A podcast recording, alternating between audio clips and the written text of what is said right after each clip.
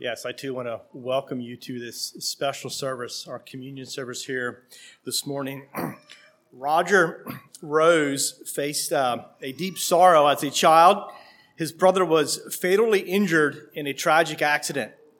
A dirt road ran alongside their home, and only, only on rare occasions would a, a car come that way.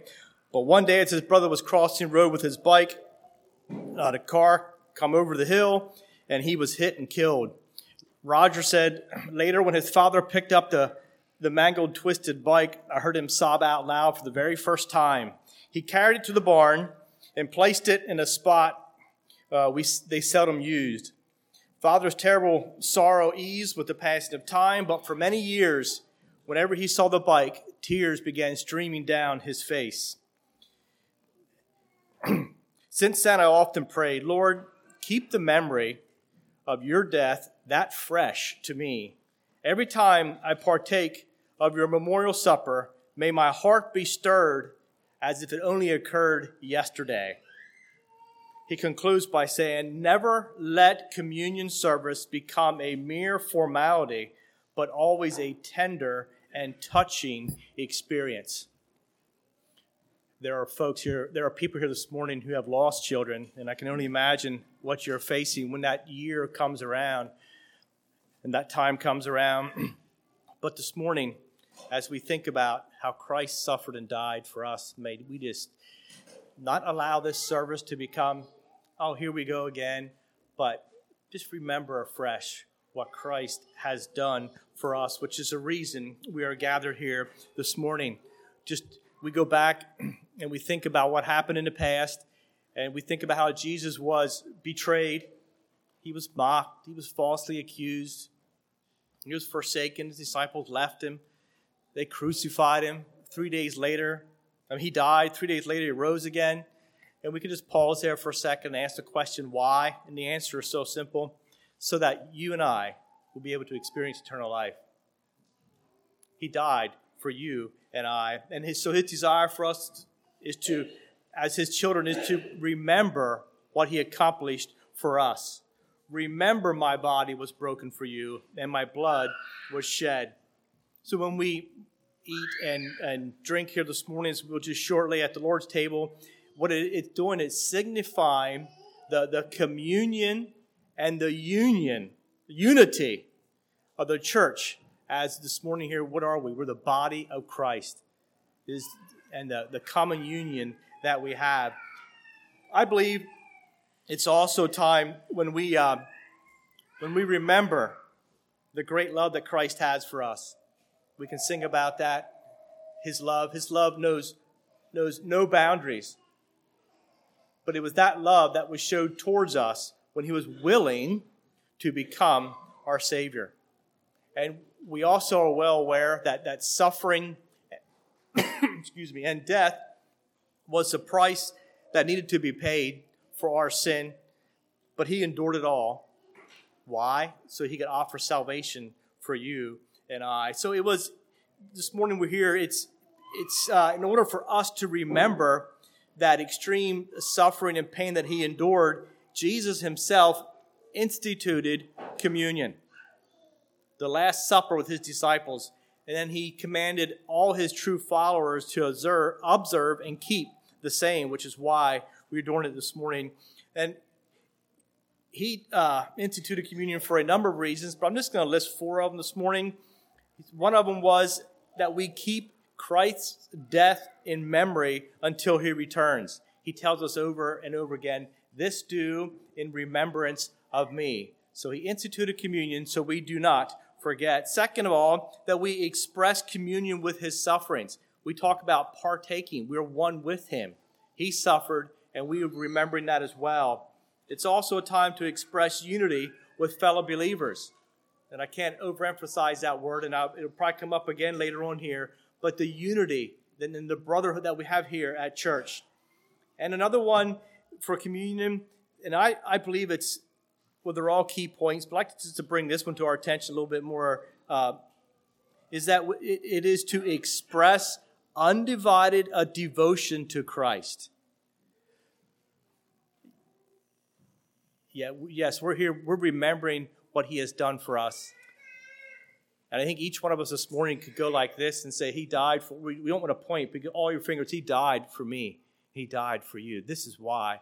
And this morning, communion is to express undivided devotion to Christ. And I also like to emphasize this is not something that we want to express our devotion to Christ. It's not something we do twice a year, but each and every day of our lives as we give Him our all. I believe this morning is a time to reflect on His death and think about the pain that He endured, remembering that we are the reason that He was willing to die.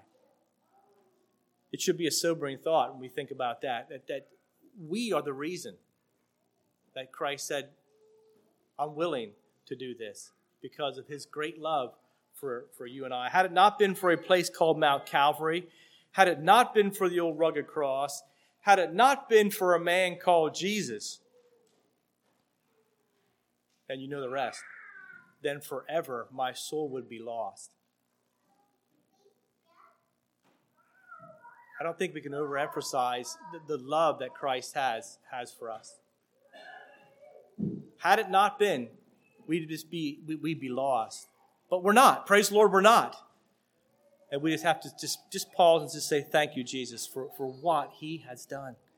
It's just uh, may this may a service like this be riveted in our minds. As you're thinking about Jesus and His work on the cross, again, ponder the the blessing of the unity we're experiencing here at the body of Christ. We're so blessed also thinking ahead of the hope we have of eternal life. We're so thankful for the unity of the church. Again, to repeat that, and also because of his great love for us, we in turn express our undivided devotion to him. And I asked the question uh, we know Jesus gave us his all, and the question is, are we giving him our all? We sing sometimes, All to Jesus I surrender, all to him I freely give. I will ever love and trust him. And then there we see a commitment and, and a dedication and there we see that we take our faith in Christ and to allow the roots to go deep and not shaken by the different doctrines of the world, but we just, you know, we're surrendered to Jesus. The, that section of verses, uh, verse ends with, In his presence I daily live. So I trust this morning uh, this service will be a time of reflecting back of what Christ has done, remembering as well, and possibly rededicating our love and devotion to Jesus Christ. I'm not here to say anyone's slacking, but are we completely committed to Jesus Christ, the one who laid down his life to redeem a fallen man? I told the message this morning, uh, This is my body and my blood. And you could turn to Mark chapter 14, please.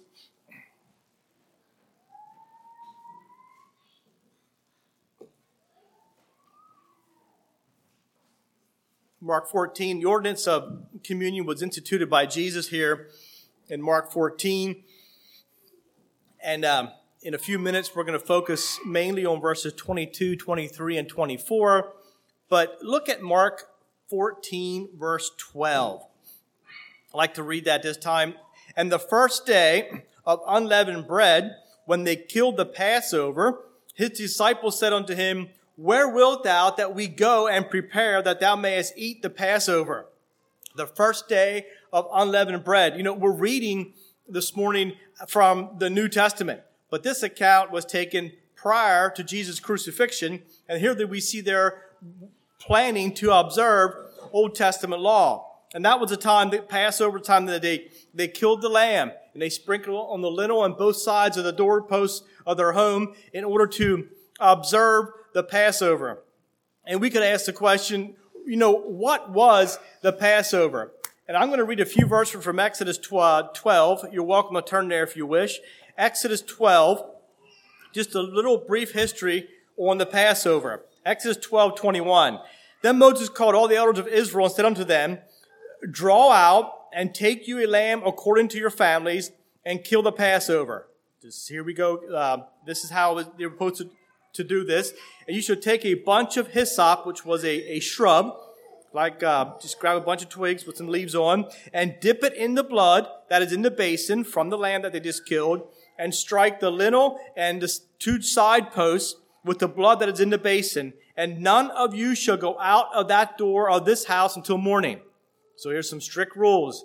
Put blood on the doorpost but don't exit that door. This is the reason, for the Lord will pass through to smite the Egyptians, and when he sees the blood on the lintel and on the two side posts, the Lord will pass over the door and will not suffer the destroyer to come in your houses to smite you. That was when the firstborn was going to be killed. And ye shall observe this thing for an ordinance to thee and to thy sons. How long? Forever. And it shall come to pass when ye come to the land which the Lord gives you, according to your promise, that ye shall keep this service. And it shall come to pass when your children say unto you, What mean ye by this service? Then ye shall say, It is the sacrifice of the Lord's Passover, who passed over the house of the children of Israel in Egypt when he smote the Egyptian and delivered our, our houses. And the people bowed their head and worshipped. And the children of Israel went away and did as Moses had commanded Moses and did as the Lord had commanded Moses and Aaron, so did they.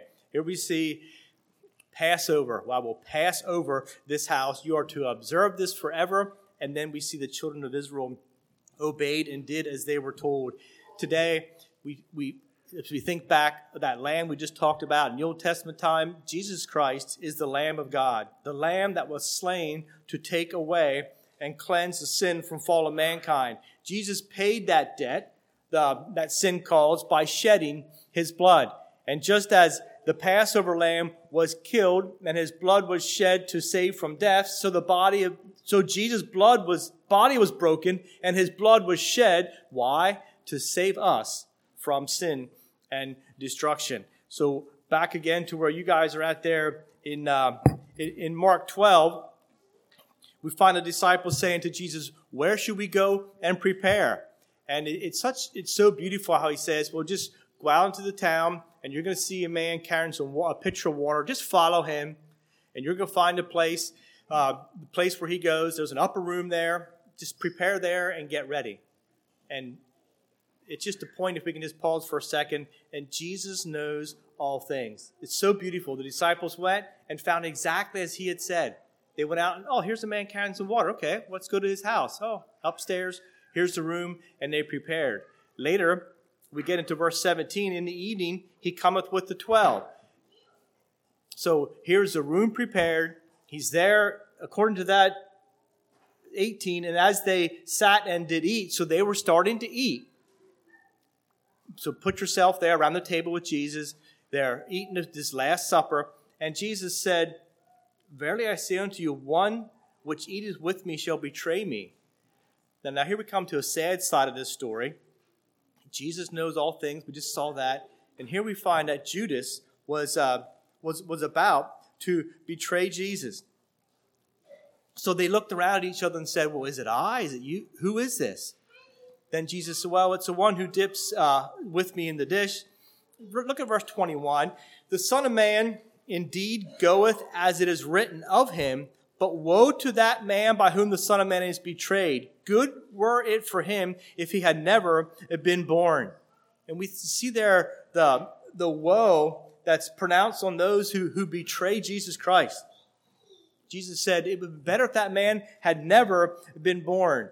And he, as he was sitting there saying that, Jesus knew what Judas was thinking and what his plans were. Judas thought he had gone out and had a secret meeting with these evil guys to plan this, this betrayal, but Jesus knew all about it.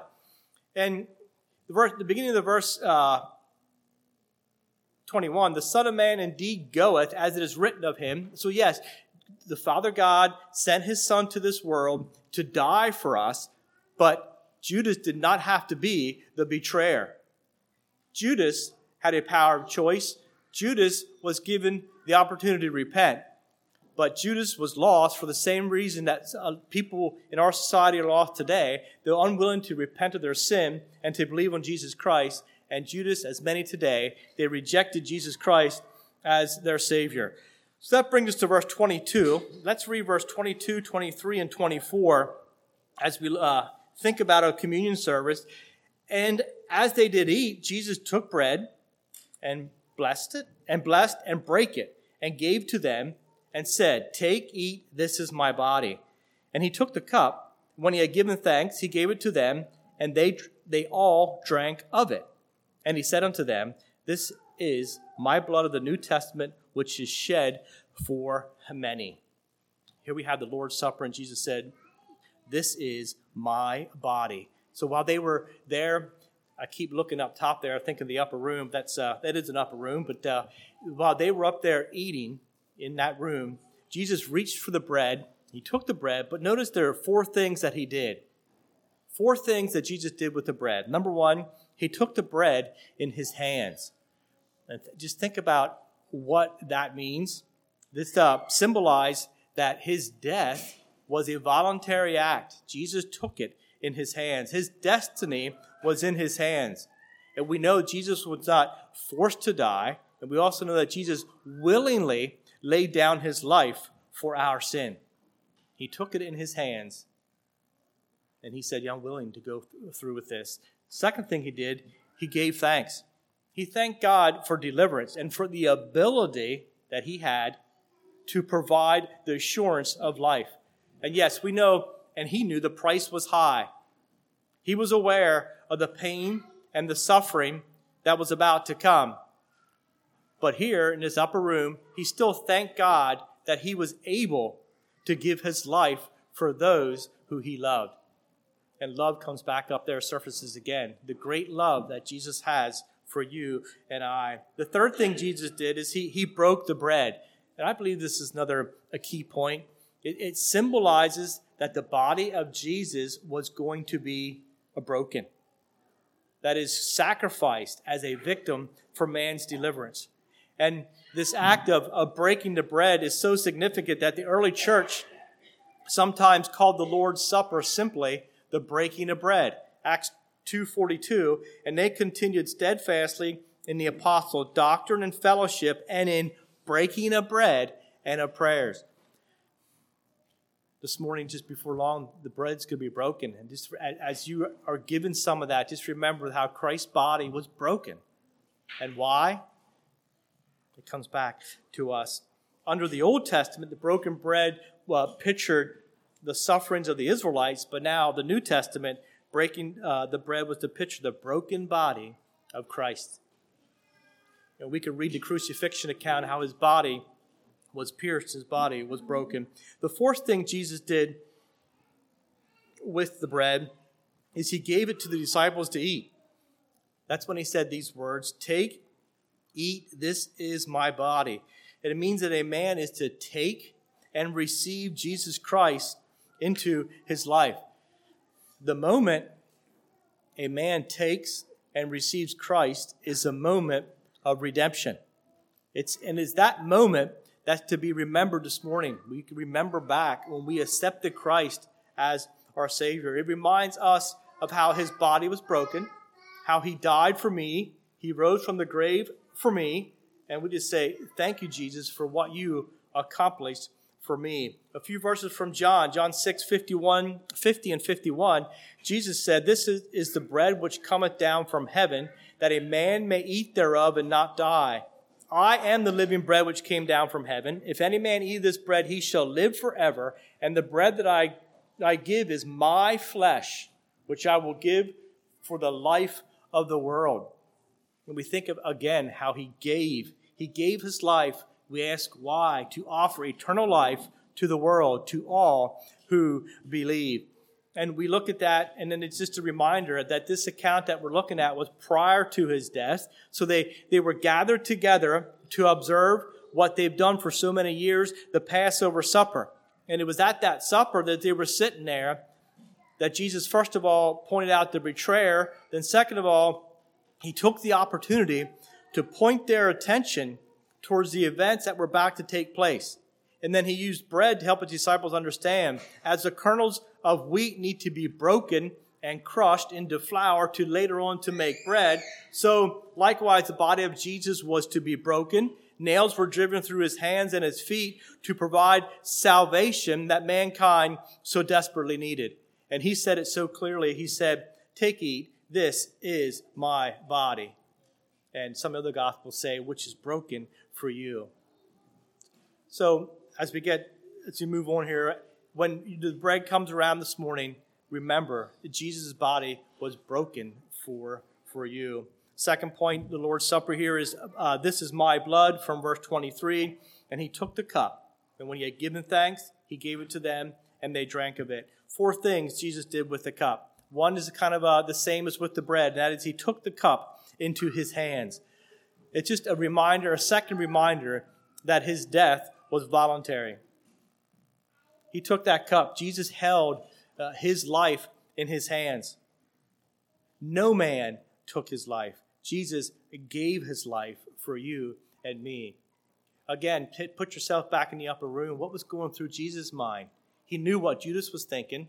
He knows what we're thinking this morning. What was going through his mind, knowing that just shortly, just before long, his disciples are going to leave. He's going to be crucified. But he's saying, I'm doing this for you. And that's for you this morning and for each one here today. He took the cup in his hands. The second thing he did, as he did with the bread, he gave thanks. Thank God for deliverance through sacrifice. You know, earlier we saw how he gave thanks with the bread, and now here again with the cup. And I think this should draw our attention anew to the, the, the genuine love that God has for man. Did he have to? No. Did he want to? He did. To restore that relationship between God and man. He was aware of the state of darkness that man was living in, and he was willing to pay the price that was required. Thank you, Jesus. The third thing he did, he gave the cup to the disciples, and they all took a drink. Jesus must become a part of man's very being if they desire, if they have a desire for deliverance. He, they took, he gave the cup and they took a drink. Had Jesus become part of your life? Is Jesus living within? Are you guided and directed by the Lord Jesus Christ? This morning, our Sunday school class upstairs was 13 or 14 men. I'm just sitting there as they were teaching, just thinking, you know, what potential was in that classroom this morning? Every man up there, as well as in all classes, don't get me wrong, has Jesus Christ living within. And just in a few hours, we're going to go out and our work week's going to start. And all these people are going to go out with Christ in their heart. And what a difference we can make for the world is Christ dwelling within. Are you different because of Christ? As you took of him, as you're about to take of him, is he making a difference in your life? The word gave uh, in Greek means Christ gave his life once for all. Jesus died once and only once. Romans 6 6, knowing this, that our old man is crucified with him, that the body of sin might be destroyed, that we henceforth should not serve sin. His body, Christ died. His blood was spilt. We died. Did we die with him? Are we dead to sin and living in victory, living a life for the Lord? And the fourth thing he did, verse 24, he identified the cup as his blood of the New Testament. His blood established a new covenant with God. His blood allowed a new relationship between God and man. Sin has required the shedding of innocent blood ever since the Garden of Eden, when God uh, killed the animals to make clothing for Adam to cover Adam and Eve. Every innocent animal that was sacrificed at the tabernacle and then later at the temple throughout the centuries before his coming pointed to the Lamb of God just pointed to Jesus Christ, the Lamb of God who takes away the sin of the world. Yes, the, the animal sacrifice was God's plan at that time, but that was a temporary plan set in place until the death and resurrection of Jesus Christ, who is the Lamb of God. John 129. The next day, John saw Jesus coming unto him and said, Behold the Lamb of God, which taketh away the sin of the world. Jesus Christ instituted that new covenant out with the old and in with the new. And Jesus said, This is my blood. His blood was shed to take the place of animal sacrifices. Not all the blood of beasts on Jewish altars slain could give the guilty conscious peace or wash away the stain. That song almost makes it sound like it was a waste of time. No, it was God's plan at the time. But the blood was just to cover. It could not wash away and it could give peace. Another verse, but Christ the heavenly Lamb takes all our sin away, a sacrifice of nobler name, a richer blood than they. Old Testament sacrifices were set in place until Christ came. His blood was set, shed to wash away our sin. His blood was shed to restore that right relationship with God.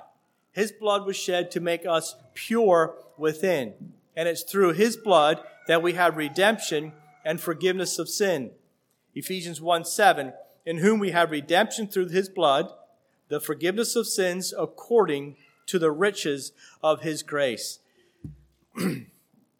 As we take communion this morning, we must receive what Christ has done for us.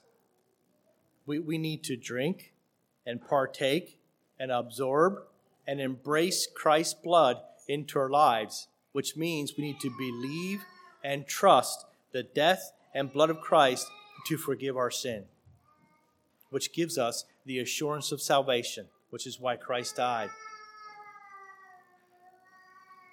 We need to allow Christ's death and resurrection to become uh, our nourishment or the innermost part and energy, the very flow of our lives.